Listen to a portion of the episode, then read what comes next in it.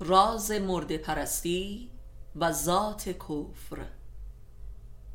مرد پرستی بستر اصلی مذاهب کفر و شرک و نفاق بشر در تاریخ بوده است.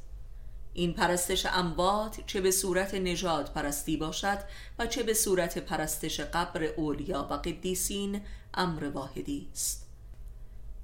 این همان مرگ پرستی در قبال پشت کردن به زندگی و انسانهای زنده و مخصوصا حق پرستان زنده می باشد مرد پرستی در ستم به زنده ها به عنوان یک کفر و حماقت خود نمایی می کند و این همان پرستش خدای نابوده در آن سوی آسمان است.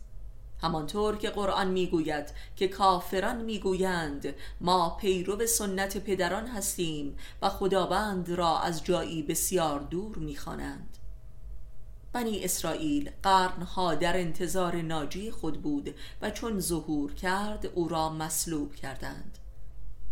پیامبر اسلام نیز بیانگر اراده و احکام الله بود که قرنها توسط اعراب به نام خوانده می‌شد ولی اعراب کمر به قتل او بستند.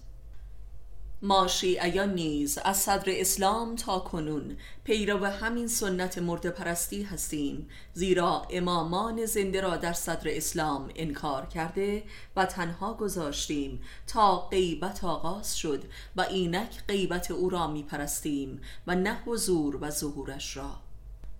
مسیحیت نیز صلیب مسیح را می پرستد و نه وجودش را. یعنی او را همواره بر صلیب می خواهد سایر مذاهب هم کمابیش همین گونند. به همین دلیل مؤمنان هر مذهبی در زمان حیات خود تحت آزار و اتهام قرار دارند و فقط از مردشان به نیکی یاد می شود. این هم به معنای آن است که بشر همواره خدا را نابوده و نادیده می خواهد و لذا خدا پرستیش عین عدم پرستی اوست. و این عدم پرستی مبلد تمدنی تماما ویرانگر است. این به معنای خصومت ذاتی انسان با خیشتن است و این ذات کفر بشر است. و این است که در قیامت کبرا با ظهور جمال خدا همه کافران آرزوی نابودی می کنند و خود را در دوزخ سرنگون می سازند